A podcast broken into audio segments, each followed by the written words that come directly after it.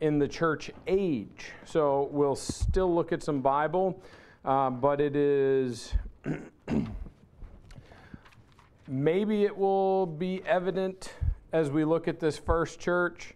Maybe it's going to take us a little bit before it really becomes clear. I, I have a pastor friend, well, he's a brother-in-law too. We were hanging out yesterday. We had a big family gathering for some birthday parties, and we were chatting about this Revelation passage. And, you know, a few weeks ago, he said that he really doesn't see, uh, you know, that he doesn't really... need to put these churches as representing history, periods of history in the church age. But yesterday he said, you know, he goes, I really don't have a problem with it because it just fits so well. You know, just seeing how, you know, so when we study church history and we compare the things that were taking place to these churches, uh, we can see generally periods of time that uh, that fit into this Uh, into these different letters. So anyways, it's kind of neat, and uh, hopefully it will be fun for us.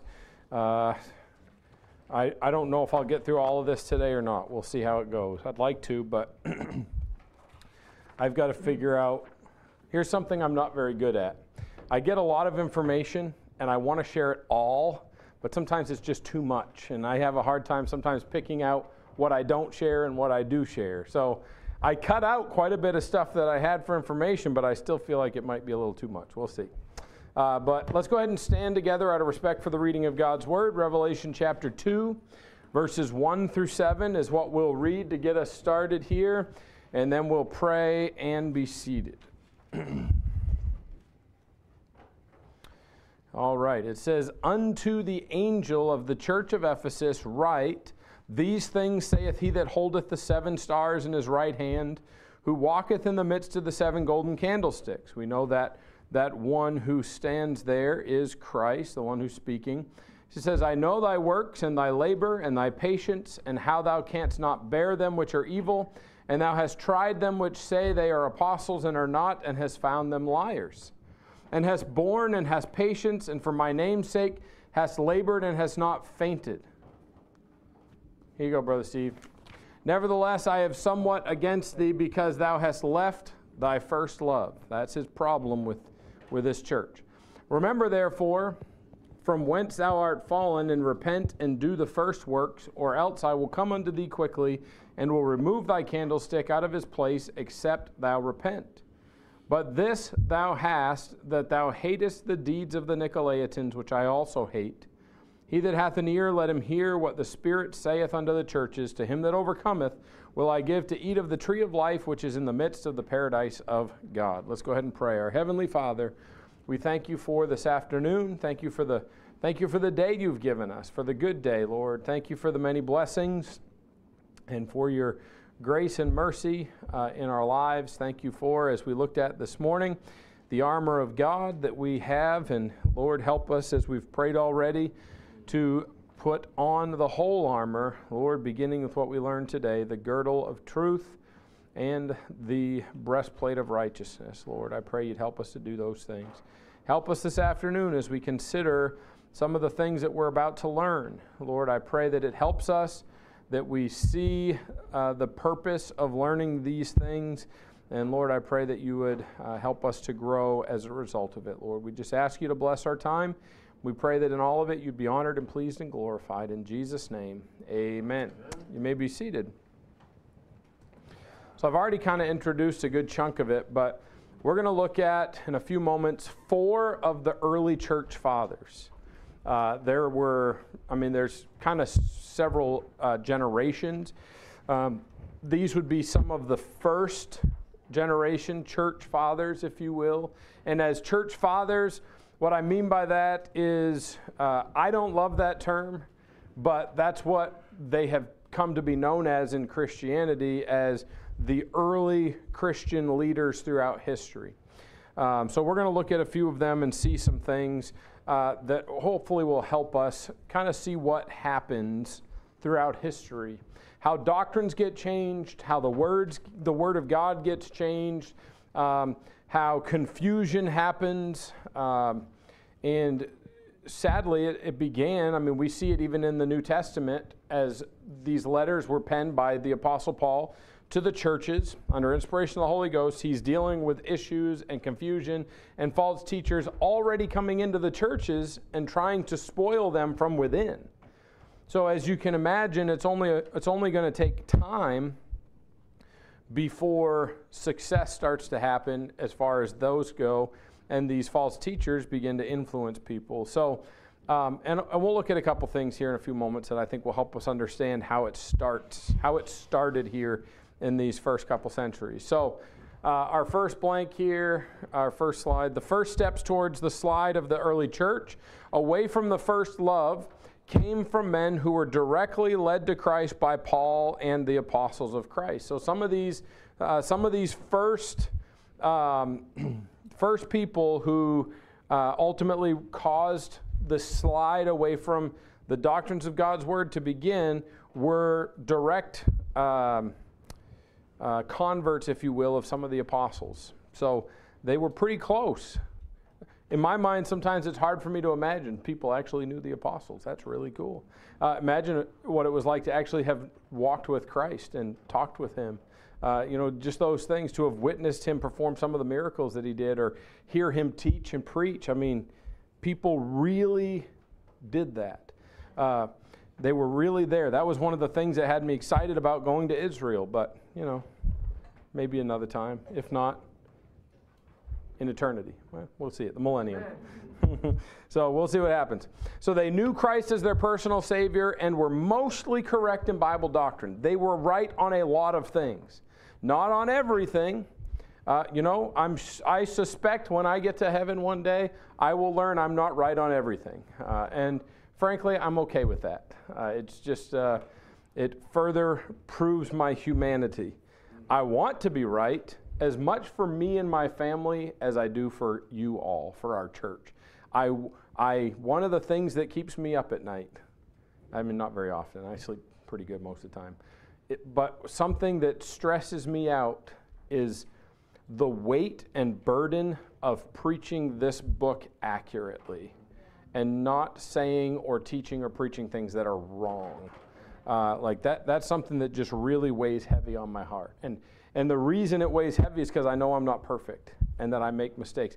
I also know I'm not the smartest guy in the world, uh, probably on the lower end of the totem pole when it comes to that. But, you know, I know that I'm not a brilliant man, so I, I just don't have the intellect that some of my friends have and the memory that some of my friends have. Uh, but, you know, the Bible says, comparing themselves among themselves, they are not wise. I am who God made me to be. And, uh, you know, there's things...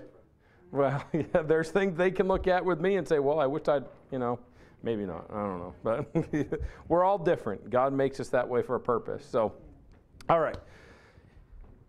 Next slide. In fact, many of these early church fathers gave their lives for their faith as martyrs, which we'll see especially in the age of Smyrna, which is the next letter that we'll be looking at probably sometime next year. No, I'm just kidding. We'll be before that. But uh, it's the next letter we'll be looking at. The Church of Smyrna, significant persecution, many martyrs. But even in this first age, uh, which if you remember, we put last week as going from about thirty-three A D to around two hundred A D.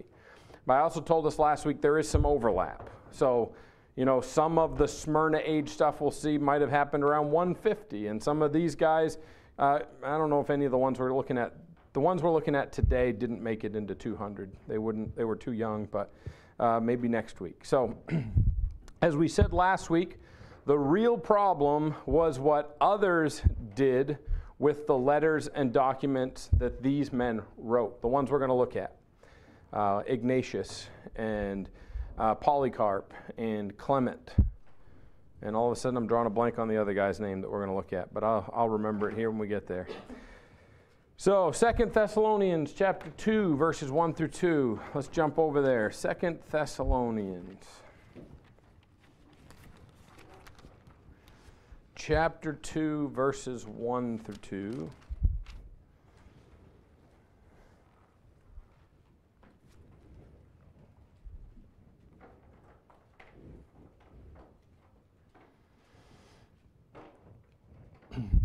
This is a letter penned by the Apostle Paul to the church of Thessalonica. Um, so he's instructing them. Ultimately, God is instructing them because we know it's God's word. Paul was simply the man God used to pen the words. It says, "Now we beseech you, brethren, by the coming of our Lord Jesus Christ and by our gathering together unto him, that ye be not soon shaken in mind or be troubled, neither by spirit nor by word," this is what I want us to see, "nor by letter as from us, as that the day of Christ is at hand." So there is a difference between the epistles that were penned by Paul and Peter and John that are inspired by God and the letters that are penned or written by Polycarp, Ignatius, Clement, and these other guys that are not inspired. There is a difference. And, uh, you know, we have to be careful, Christ, those in Christianity have to be careful that we don't take things written by men that are not the Word of God to be on par, to be equal with the Word of God. That's where the crack begins to develop in these early days of Christianity. The ones we're talking about, not now. We're not in the early days anymore.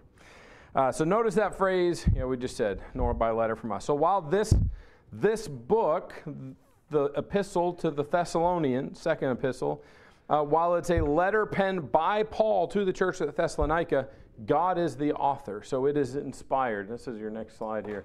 God, uh, penned by Paul, but God is the author. The, the other documents that will be in question were not inspired by God. That's why there is possibility for error. We already said this, but they elevated their writings to an equal status with the Scriptures. That's your next blank, equal. Now this is important for us to realize. Remember the time we are dealing with. When Paul went somewhere to preach the Word of God, he did not say, he didn't go into a church and say, open your Bibles to the book of Romans, chapter sixteen, verse three. Uh, he didn't even pen the book of Romans until Acts chapter twenty-one. So it was later on. Christianity had already been in existence for several years.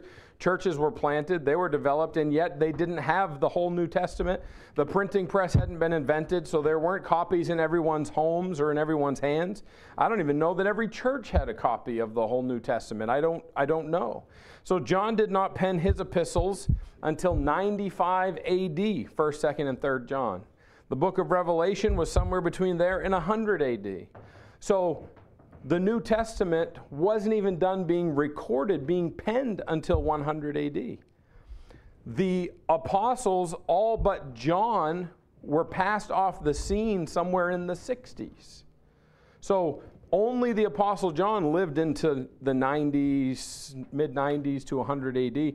So all the other apostles were gone. So their books were penned, but John's had not been all completed. The Gospel of John had, but not first, second, third John, and Revelation.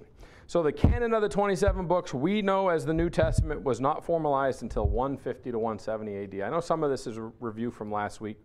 Part of the reason I'm going a little bit quicker through it. But so what does that mean?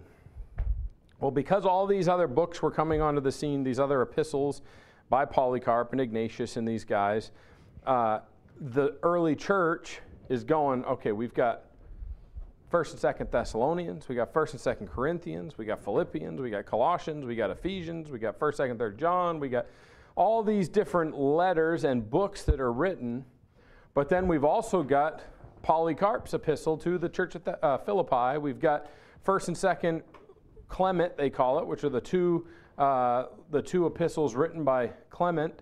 So they've got all these other things floating around, and they're going, well, what is actually the Bible? What is actually God's Word? So they formed this council of church leaders, godly men, to sit down and go through all these letters and put them through a series of tests to determine what is actually the Word of God.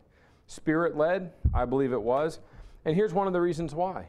Did God not say He would preserve His Word? He did.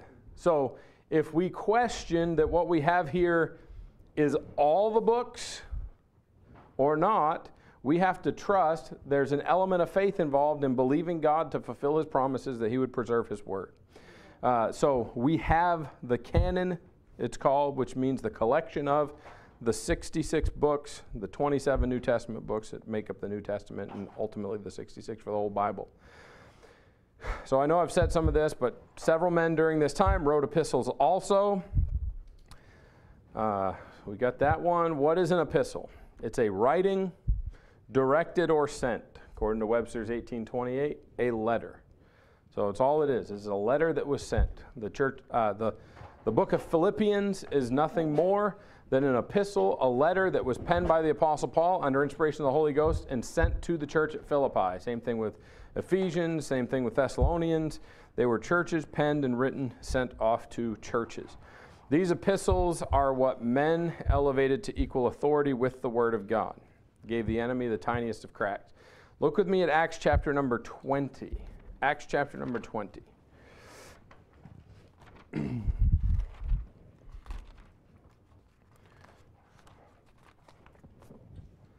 Verse number seventeen, verses seventeen to thirty-five. So I know it's a little chunk, but this is, this is a section in the book of Acts where the Apostle Paul gathers the elders at the church at Ephesus and addresses some things. We're talking about the church at Ephesus over in Revelation two, and uh, this fits along with those lines, I believe. That's what we're talking about right now. So, verse seventeen, and from Miletus he sent to Ephesus and called the elders of the church. And when they were come to him, he said unto them, Ye know from the first day that I came into Asia, after what manner I have been with you at all seasons, serving the Lord with all humility of mind, and with many tears and temptations which befell me by the lying in wait of the Jews. And how I kept back nothing that was profitable unto you, but have showed you and have taught you publicly, and from house to house, testifying both to the Jews and also to the Greeks, repentance toward God and faith toward our Lord Jesus Christ. And now, behold, I go bound in the Spirit unto Jerusalem, not knowing the things that shall befall me there, save that the Holy Ghost witnesseth in every city, saying that bonds and afflictions abide me. But none of these things move me, neither count I my life dear unto myself, so that I might finish my course with joy in the ministry which I have received of the Lord Jesus to testify the gospel of the grace of God. Now he's got some warnings coming up here, so pay attention. And now, behold, I know that ye all, among whom I have gone preaching the kingdom of God, shall see my face no more. Wherefore I take you to record this day that I am pure from the blood of all men, for I have not shunned to declare unto you all the counsel of God. Take heed therefore unto yourselves, and to all the flock over which the Holy Ghost hath made you overseers, to feed the church of God which he hath purchased with his own blood. For I know this, that after my departing shall grievous wolves enter in among you, not sparing the flock. Also of your own selves shall men arise, speaking perverse things, to draw away disciples after them. So what is the warning to this church at Ephesus, which we'll see over the next couple weeks? Historically, this takes place. The warning is that some are going to come in, grievous wolves, they're going to enter in, not sparing the flock. But he also warns them that even of your own selves shall men arise, speaking perverse things to draw away. So even from within the church, there will be those that are going to rise up and are going to speak perverse things and try to draw disciples away after them. It's kind of scary to think that people within God's family would try to lead others away. Uh, but it's happening all over the world as we know it.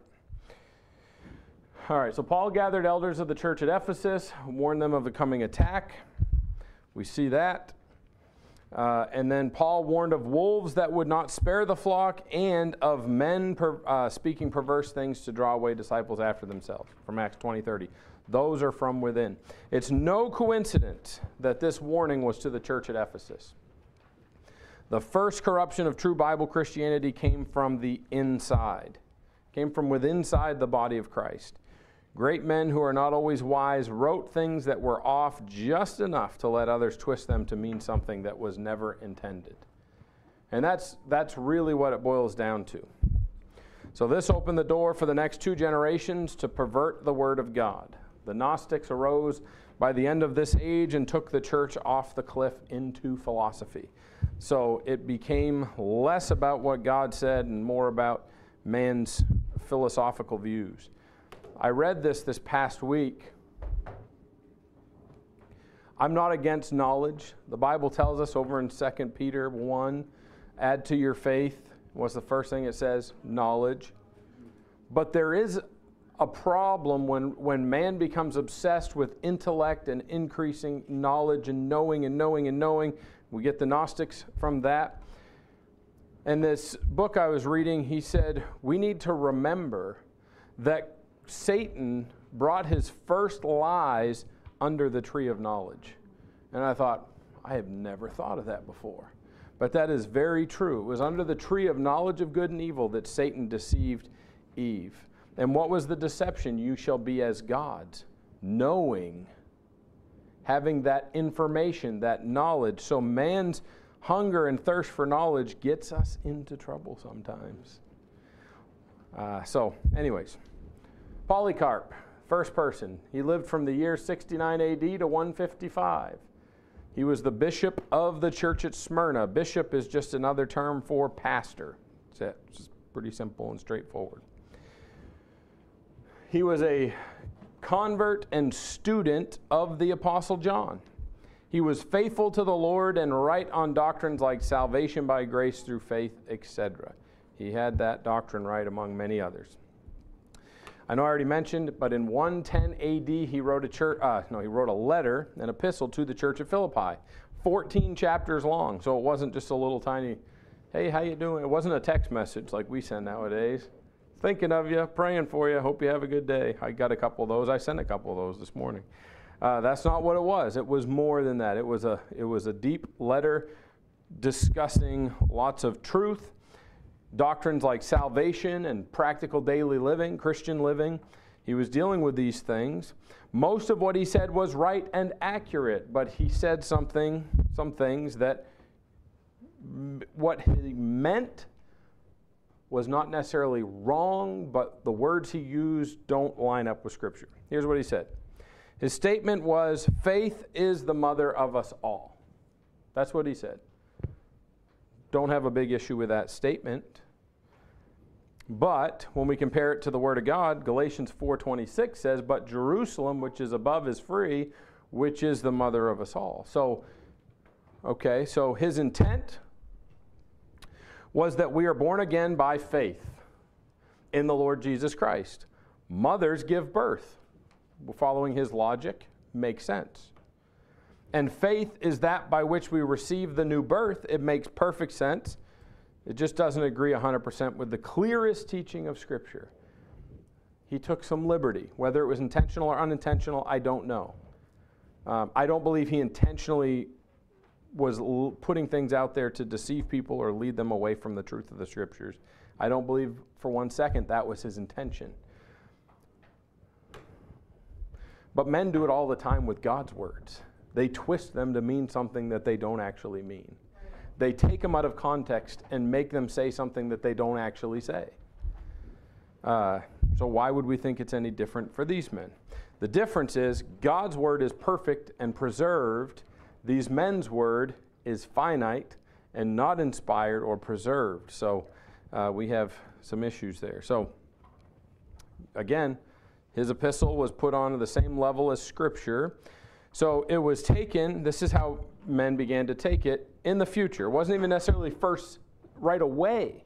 But as time progressed in the three hundreds, when Roman Catholicism became, uh, began, to be, uh, began to be created, uh, the writings of Polycarp were spun out of context. So it was taken as faith is our mother, God is our father, and only a mother can give birth, so only the church can offer salvation. So him saying faith is the mother of us all began to be spun out of context and misapplied and, and then compared to be equal with Scripture. Since a person can only have one mother, there can only be one church.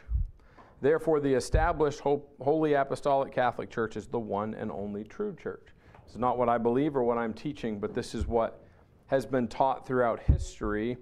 And what Polycarp said was taken out of context and used to try to make this doctrine. All right, everyone who leaves that church leaves their salvation. Every person who is not in this church is a child of the enemy. Therefore, they can be eliminated off of the earth in the name of God and for the Holy Mother Church. Um, I mean, how many years were people martyred for their faith? We'll actually see in a moment, Polycarp was martyred for his faith. Um, so this is absolutely not what Polycarp meant. He was not teaching that for one moment, but that's how his words have been spun out of context. So he was martyred for his faith in one fifty-five A D at eighty-six years old by Rome. eighty-six-year-old men, you got to watch out for them. They cause a lot of trouble for people. I mean, you think about uh, Caleb. He was, what, eighty-five, right, when he went up and conquered Mount... Uh, oh, I'm drawing a blank all of a sudden. I want to say Mount Hermon, but that's because there's a Hermon Mountain up here by Bangor, but it wasn't Hermon Mountain. I can't think of what it's called. It'll come to me later. So back to Polycarp. He was commanded to recant his faith in Christ or face the stake to be burned. I love this. His response was this: Eighty and six years have I served him, speaking of the Lord, and he has done me no wrong. How then can I blaspheme my Savior? You threaten me with the fire that burns for an hour, and after a little is extinguished. But you are ignorant of the fire of the coming judgment of eternal punishment reserved for the ungodly. But why tarry? Bring forth what you will. Uh, wow. Yeah. That's some faith to just say, if you're going to burn me, burn me. Just, let's just get it over with, because Uh, I know where I'm going to spend eternity, and, you know, praise God for great faith. All right. This is the one I couldn't remember. It's probably because I don't know how to pronounce it. I don't know if it's Papias, sounds like papayas, or if it's Papias, or I don't know what it is, but you figure it out. I don't care. Uh, he was the bishop of Hierapolis. We're going to go with that. Sounds like, I don't know. He also was a disciple of John. We'll make this our last one for today. Actually, you know what? Let's just stop here. We'll pick up here next week. That's what we'll do. Because he's the next longest one, I think. I still got several pages of notes on my side, so we're, we are about the halfway point. So I've been going for a while. I'll let you go for today, and we'll pick up where we left. I told you, I have a hard time. There's so much information, and we see how just a little crack gives the enemy the opportunity to come in and misuse and misapply what is stated, uh, what's been said. So we have to be careful with what we say too, because it won't be long. I mean, every sermon I preach is out there on the World Wide Web on YouTube, so I shouldn't say every sermon. Sunday's sermons are out there on the World Wide Web. And I'm sure there's some government algorithm taking it all apart and paying attention to what I'm saying. So when I say things they don't like, they'll be knocking on my door. Maybe not today, but eventually. But uh, you know what? If one person gets saved as a result of it, it's worth it. So, all right. Well, next week we'll pick up with uh, this guy. Let's go ahead and pray. We'll dismiss and we'll fellowship for a little bit as we go. Our Heavenly Father, we thank you for today. Thank you for your word. Thank you for uh, those who have, uh, Lord, ultimately there are many who've given their life to interpret and to see to it that your word would be preserved and available for the common man in their own language. And Lord, here, even in the early days of Christianity, we see saints of God who uh, maybe they were wrong in, a, in some areas, but their hearts were desiring, their, their will was that they would be right. They were just doing the best that they could and the best they knew how with what they had for Scripture, what they had available to them. And Lord, ultimately many of them paid the, the uh, absolute price of giving their own lives for you. Uh, but Lord, men have taken their words and spun them out of context and used them incorrectly uh, for the sake of um, teaching false doctrine. And Lord, I, I, we're not going to take the time to learn all the false doctrines, but I hope that what we do see, it will help us to recognize and to see how easily people can be deceived, how easily the enemy will creep in and use anything he can to deceive your children. And Lord, we just want to strive and do our very best to be right with you, to be, uh, Lord, to be lined up with your truth, the Word of God. And I pray you'd help us to do that, Lord. We just ask you to work in our midst, give us safety today and the rest of the week. Help us to live for you and serve you. And we just pray you bless each one who's here. And uh, we thank you for all you do for us. Thank you, Lord. In Jesus' name, amen.